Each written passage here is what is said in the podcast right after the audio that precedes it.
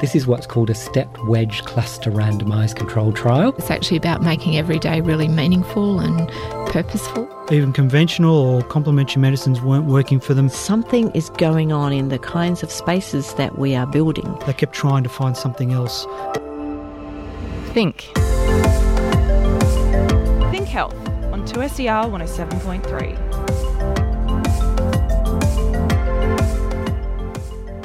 Hi, welcome to the show. Ellen Leabeater with you. On the show today, you're thinking of having a baby sometime in the future. So, when is the right time to discuss pregnancy preparation? The GP's not thinking, and while you're here, you're a healthy young woman, you might be thinking about getting pregnant in the next two years. Let me talk to you about preconception care. It just, just doesn't happen. And you'll hear how iPads are helping people with intellectual disabilities cope with mental health problems.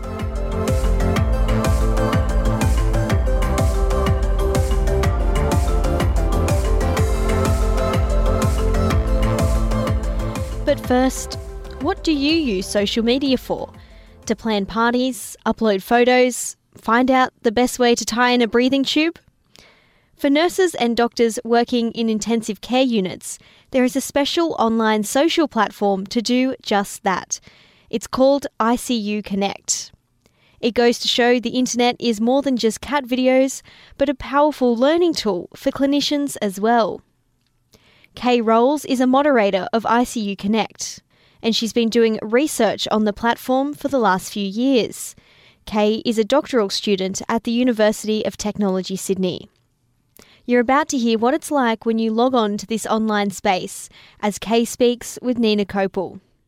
You will see what looks like a discussion forum because we've just transferred to a discussion forum, and um, you wouldn't be able to access it because you're not a member. You have to be in the club. You do have to be in the club, yes. So, what's the advantage of having that sort of closed online space? The big difference between a closed virtual community like ICU Connect and, say, Twitter is that it's a much safer place for people to express themselves, whereas Twitter, it's all in overall, most people don't want to express broad or broadcast their opinions. I'm not one of them. so, what kind of things would you be talking about then? Anything to do with intensive care practice or delivering intensive care to, to patients. So, most of the time it's about practices we do, like, for instance, um, how to run a ventilator, which is the breathing machine for the intensive care patient. Or we could actually talk about how the service is delivered. So, how many nursing staff are available, what they should look like.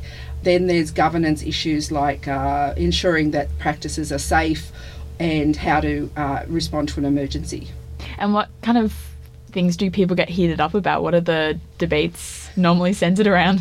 Yes, so the hot topics tend to be how to tie a breathing tube in. Oh. So about 50% of intensive care patients will have a breathing tube sometime during their stay, and uh, without an airway, you're going to die. So maintaining that airway in the correct position is vitally important. And I think it's because it's such a bread and butter issue that people tend to, it's a really hot topic that they talk about. So, how you put it in or what it's supposed to do? What's the debate about? Usually, the best way to keep it in the right place.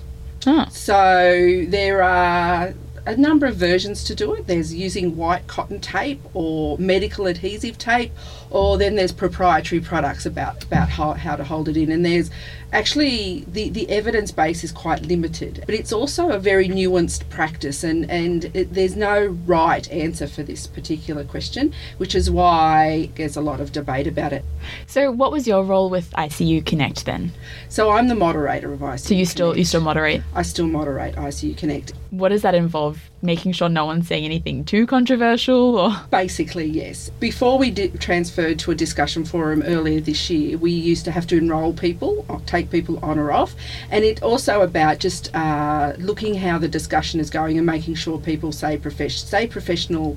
And over the 12 years, I've only had to smack a handful of people and but it's never degenerated to the space of trolling or flaming where people are deliberately trying to make people angry or upset or vilify people.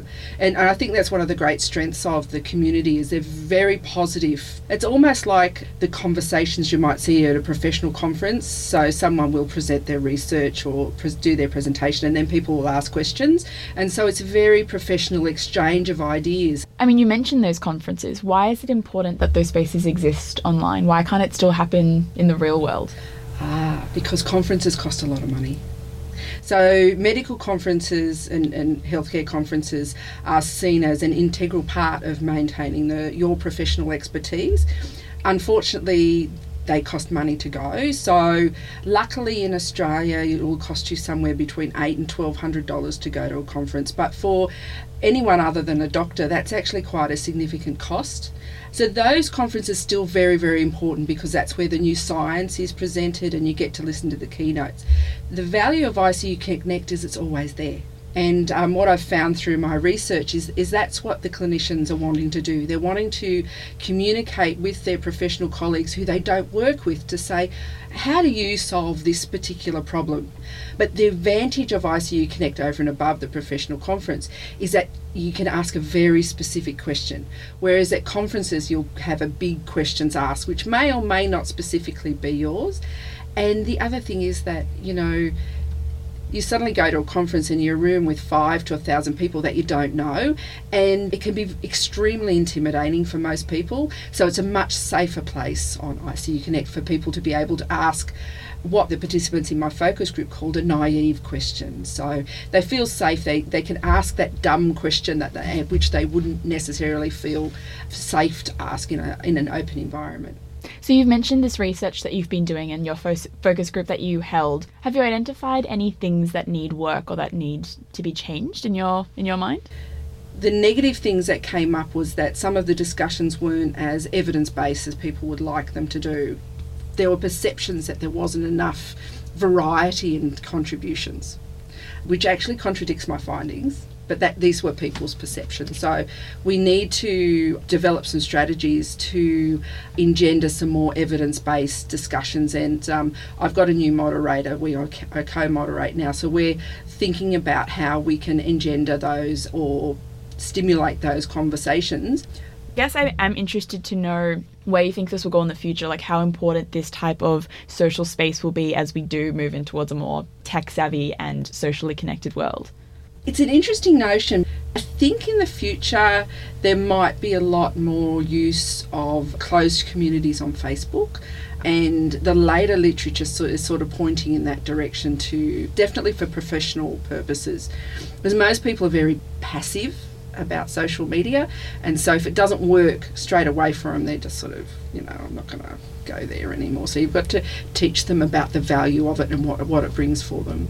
Yeah, that was something that came up in your research, wasn't it? Was the amount of people who lurk? I think you call it lurking. Yes, there's a sort of a, a, a 99 one rule nowadays. 90% of people will lurk or not post. Nine people will post occasionally, and one person will post very, very frequently. And that's certainly borne out in, in my research. And and when you think about it, if you're in a in a classroom or at a professional conference, you will see that reflected anyway in the just the normal dynamics of of where where people are. So most people are not inherently gregarious. And uh, some people, when they're really passionate about something or they've got a driving passion, will put up the hand. And then you'll have the person who has to say something else time.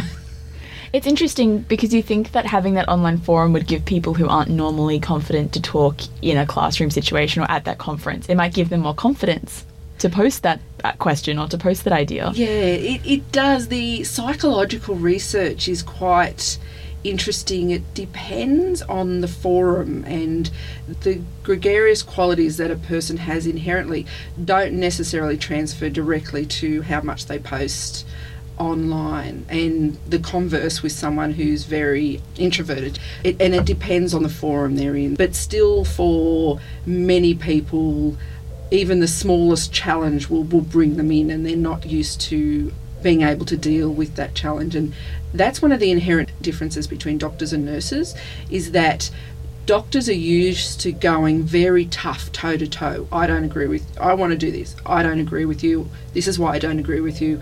And then they have a have a heated discussion and then they're friends. Whereas nurses and that's probably it's probably a step on from or a holdover from being predominantly female and being a uh, secondary member of the team are not used to that challenging behaviour. So if someone calls you out, even in the nicest way, some people just feel that that's a personal attack. Kaye Rolls, doctoral student in the Faculty of Health at the University of Technology, Sydney.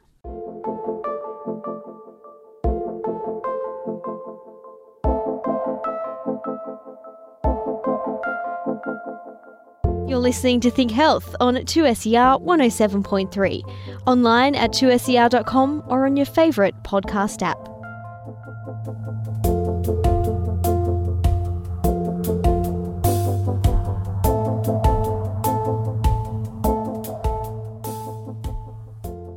How do you make sure your body is in the best physical shape for pregnancy?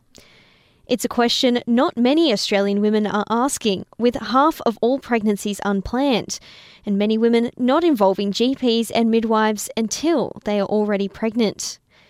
This has some worrying consequences, especially if you are overweight, not getting your leafy green veggies, or have a chronic health condition, all of which can contribute to making your pregnancy complicated.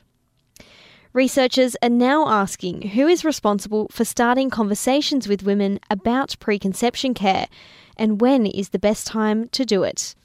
Dr. Amie Steel is a postdoctoral research fellow from the Australian Research Centre in Complementary and Integrative Medicine at the University of Technology, Sydney. She's also Associate Director of Research at Endeavour College of Natural Health. Dr. Steel has been looking at what women want when it comes to preconception care. Preconception care is a range of health interventions that women and their families and their partners can undertake prior to getting pregnant to improve the health of the mum during pregnancy, the growth of the baby, and the health of the baby after birth. So basically, maximising health for mum and bub. Yeah. What Yeah. sort of things encompass preconception care? Well, the main, mainstream approaches often include anything from screening for existing viral infections and Im- immune things like making sure people have had their rubella vaccinations beforehand and, and they do some blood tests to confirm that that's all active and, and what have you. Reducing uh, alcohol and, and smoking prior to pregnancy, getting women to start thinking about how they're going to manage that during pregnancy if they do drink and smoke so that they're not exposing the baby to that risk during you know the pregnancy itself. Um, and also some other things that have been re- given a lot of support from the World Health Organization, like making sure folic acid status is really quite at a good level. So they've got lots of green leafy vegetables, or they're taking folate tablets or things.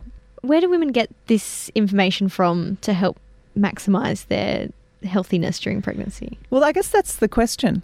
And there's not really a good answer. So I've just um, undertaken a review that's looked at that information, and we've basically found that everyone identifies, all the health professionals identify it's important. The GPs are probably best placed uh, to, to talk to women about these things, but they don't feel that they have enough training to really um, have good quality conversations with women about the intricacies of it or the time to, to do anything more than just ask for a few tests and recommend that they stop smoking.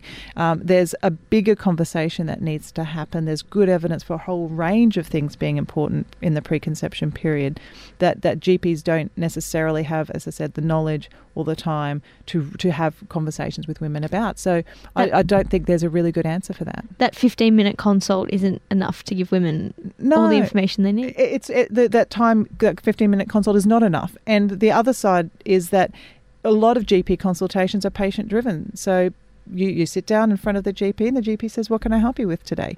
The GP's not thinking, and while you're here, you're a healthy young woman, you might be thinking about getting pregnant in the next two years. Let me talk to you about preconception care. It's, it just, just doesn't happen. And so, and even for patients with chronic health problems that they've been managing all of their life, like type 1 diabetes, where they have regular appointments with the with the doctor, and they're coming into an age where they've they've got um, you know they they're more likely to be looking to get pregnant. The doctors are still not having those conversations um, with the the women very frequently, and the question is how do you best prepare women when the doctors aren't leading the conversation and the women don't know to ask. So who's left apart from the internet? It's that's pretty much it. And I think that the problem is women don't know that that this can even happen. We're not even educating women that preconception care has value. That other than taking folic acid, which seems to be getting out there a little bit, but there's a bunch of other things that, that people can be doing. And even reducing alcohol and, and cigarette, people think about it as something you would do during the pregnancy, but that there's actually good evidence that not having alcohol or cigarettes three months before getting pregnant is also important for the health of the placenta, which affects the blood flow to the baby and its nutrients and its growth and, and, and everything that, that is associated with that. So the, that information's just not getting out there, and we actually need some responsibility within the health service delivery to make sure that, that someone takes that responsibility. You mentioned there that it's good for the placenta. Are there any other benefits that come from good preconception care? There's a number of health complaints that women can develop during pregnancy which are less likely to occur if they have good preconception care. So there are things like gestational diabetes and um, pre preeclampsia, um, even just weight gain, excessive weight gain, and obesity. Um, there's a, n- a number of different things uh, for the mum, but also for the overall development of the, of the baby. They've the, the after birth, they've found that lots of factors, including later in life, there's growing evidence that even as, as babies mature, that if they've had these good health, good health and start, then they're much more able to be healthy and, and successful young people as they grow up. You so your recent paper has looked at the attitudes of women and health professionals to preconception care. Yes. What are the women's attitudes to preconception care? Mostly the women who, who access preconception care don't feel like they're getting the sort of care that they need. They don't necessarily feel as though the information that they need is available. They don't know where to go to get the information. And the, the the thing is, the main, probably the most important finding out of my review is that not enough. We don't know enough about that because no one's bothered to ask them most of the research that's been done that looked at attitudes and perceptions towards preconception care has asked the health professionals what they think should be happening.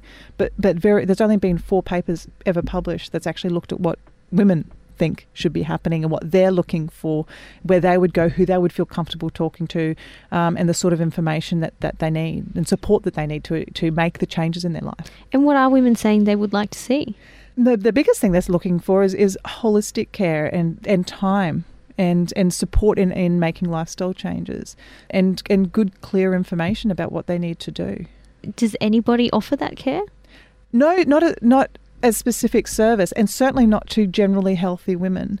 There are little pockets that are set up for specific um, health complaints. So, uh, going back to my example before, type one diabetes.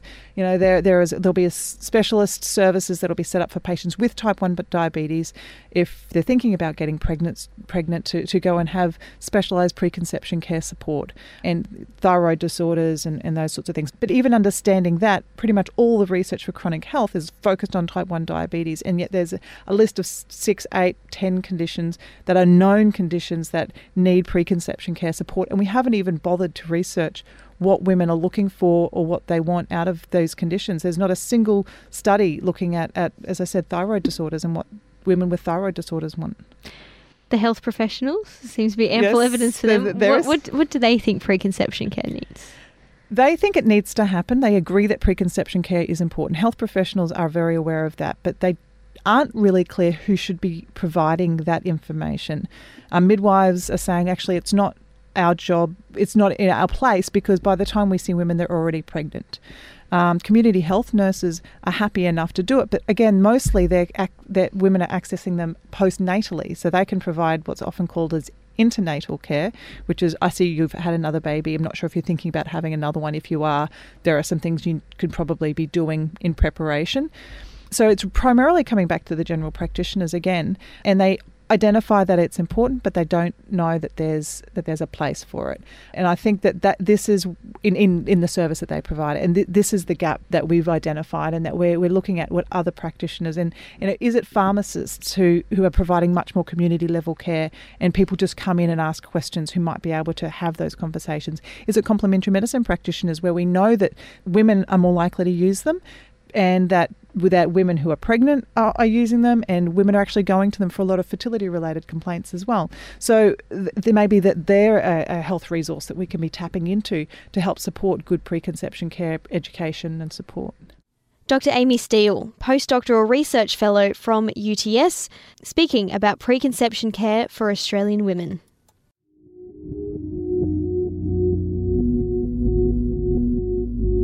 Listening to Think Health on 2SER 107.3. Having an intellectual disability might mean you see the world a little bit differently to other people. Social situations can be harder to navigate, and day to day tasks can be difficult. On top of these challenges, up to 50% of people with an intellectual disability will have a mental health issue. So, what can we do to make sure people with intellectual disabilities are getting the help they need?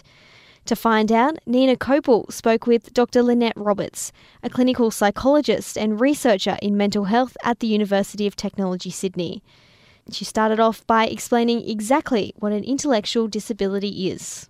An intellectual disability means you have deficits in intellectual functioning, in adaptive functioning. So these are kind of life skills like making friends or paying bills. And these kind of difficulties start in early development, so in the first few years of life. So that's a lifelong condition if you've got an intellectual disability. And about 3% of the population will have an intellectual disability. What my area of research is looking at is within this population, what are the rates of mental health illness and what are the types of treatments that are are available because we know that individuals with intellectual disabilities are more vulnerable to developing a mental health difficulty like depression or anxiety. So they're actually more vulnerable than you and I. But tragically and unfortunately, there's less access to treatments, less access to specialist services. So, to kind of put it in perspective, there are some studies that show up to 50% of people with an intellectual disability will also have a mental health illness. And there are some studies that are showing only about 10% of people will access treatment. And do we know if that's the stress of having the the intellectual disability or if it's just something that is a coincidence? Do we know what the link yeah. is? Yeah, there's a few different ideas and there's a few different kind of research studies kind of speaking to that. There could be a genetic component that makes you a bit more vulnerable, but I love what you're saying that idea about you know if you're if it's already quite stressful trying to understand and navigate the world around you understanding social interactions um, if you know, certain kind of life experiences can be confusing. That can lead to feeling more anxious and more depressed. And there's also individuals with intellectual disability can be more vulnerable to experiencing really negative life circumstances that would lead to mental health issues, like homelessness or abuse or neglect. So things like that. So there's a number of different kind of things that could contribute. And how prepared are medical teams and doctors to respond to those those mental health issues? I think it varies. Some people have access to, you know, fantastic fantastic specialist training. Um, however, I think it's probably not as widespread as we would like to see. Um, and so it can be confusing, it can be stressful for everyone involved if, you know, you're if you have an intellectual disability and you're struggling to express yourself and make yourself understood, and other people around you are not really sure what's going on, it can be very confusing, very overwhelming. And we find that sometimes people can bounce between services. So, you know, that's not a health issue, that's a disability issue. No, that's not a disability issue, that's a health issue. So I think a lot of those issues can come up. So talking talking yeah. about that bouncing between a disability and yeah. a mental health issue, are there any tools we have to connect the two? Yes, yeah, so I think what's really important is increasing awareness. So increasing awareness for mental health practitioners, increasing awareness for families, for carers, that if they are working with an individual with an intellectual disability, that they can be more vulnerable to mental health difficulties. And I think in addition to awareness, what we really need to be doing is working more on in improving treatments, so putting more funding into into researching that area and then disseminating the results of that research so people are more aware of what effective treatments look like, how you implement them, you know, how you can go about that. So that's some of the stuff that my PhD students are looking at at the moment. So um, we've just run a survey looking at mental health practitioners and counsellors across Australia and just trying to get a sense of how confident do they feel working with people with intellectual disabilities. And she found some interesting um, results. So in general, while while a lot of kind of psychologists and counselors in Australia feel confident to to listen, to be empathic, to kind of have those general counselling skills, they don't feel very confident assessing or treating individuals with intellectual disabilities. And part of that can be not as much, I guess, specialist training and also maybe lack of information about what treatments do work and also lack of research about what treatments do work. So you and the teams that you're working with are Yep. looking at some anxiety treatment programs, if I'm correct. Yep. So what Yep. what are some of those programs? Yeah. So we've done a lot of work looking at so standard psychological therapies. So if you and I, you know, would have an anxiety disorder and go to see a psychologist, we would generally get something called CBT or cognitive behavior therapy. And it's a really effective evidence-based research that looks at how you think about things, how you act in situations, and how if you can do kind of important changes in how you think and act, you can help manage and reduce your anxiety. So it's about thoughts, feelings, and behaviors. So we know that's really effective for um, the typically developing population. We don't really know too much about how we can adapt that for people who have an intellectual disability. So that's exactly what my team has been looking at. We've done some work adapting that type of treatment for adults with intellectual disabilities who are having anxiety. And we found that it was quite effective. So we're publishing that at the moment and giving our recommendations to other practitioners on how they could do a similar thing. And my PhD student at the moment is uh, focusing her kind of three year PhD on exactly that question, but with children and adolescents. So it's not necessarily about reinventing the wheel. We know a lot about effective treatments, but it's about how can we make it work best for children and adults who have an intellectual disability. Do you have an example of how a question might change or a conversation with, with someone in that psychological space might change from a the average person to someone with an intellectual disability? Yeah, yeah, I've got to get my therapist voice on. so, if I was working with an adult who didn't have an intellectual disability, in a way, we would be talking about quite a lot of abstract concepts, right? So, we would be talking about when you're in that situation, like when you're talking to somebody new, what thoughts are going through your head? What are the types of anxious thoughts you're having? How realistic are these thoughts? Are you catastrophizing right now? What's the best case scenario? What's the worst case scenario? So, it's a lot of, I guess, kind of discussion and dialogue around um, how realistic those thoughts, how helpful those thoughts are. And that's very helpful, but it's also quite abstract. So, what we do with adults with intellectual disabilities is we take the kind of core concepts and reduce it to kind of quite straightforward, direct questions. And we use the metaphor of red versus green traffic light thoughts.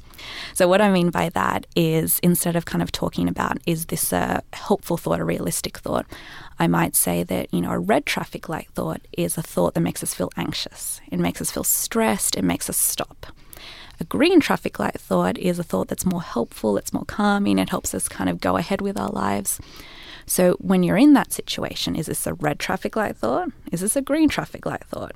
So changing how we introduce things in a way that kind of makes more sense. But it's at, at the core of it, it is the same general idea that how you think about things is important. If you change that, you can change how you feel. And then how does that change for kids and adolescents? With kids, we're a lot more, I guess, interactive. We kind of bring in cartoon characters, superheroes. It's we do a lot of role play. You know, we're acting a lot of things out. We make it really interactive. We're looking at putting it on an online space, so being able to kind of increase accessibility across Australia and hopefully internationally. So I think what's important is that it's the same core idea. It's the core idea that we know that works in anxiety, but it's making it more age appropriate and more developmentally appropriate. I think that online space is still a work in Yeah. progress, but do you have any ideas what it would look like?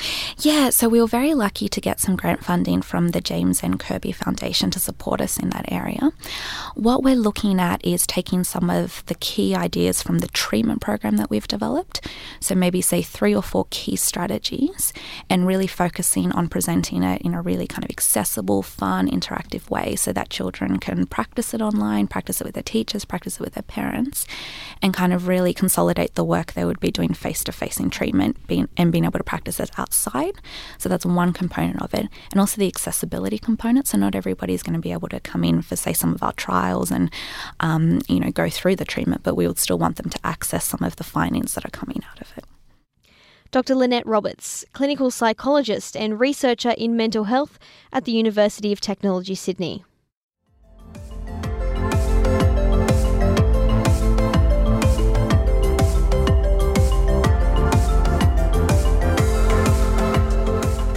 If you would like to find out more about that story or anything else you heard today, head to 2ser.com forward slash think health. If you've enjoyed today's show, make sure you subscribe so you won't miss a moment. And if you have any questions, go and see your GP.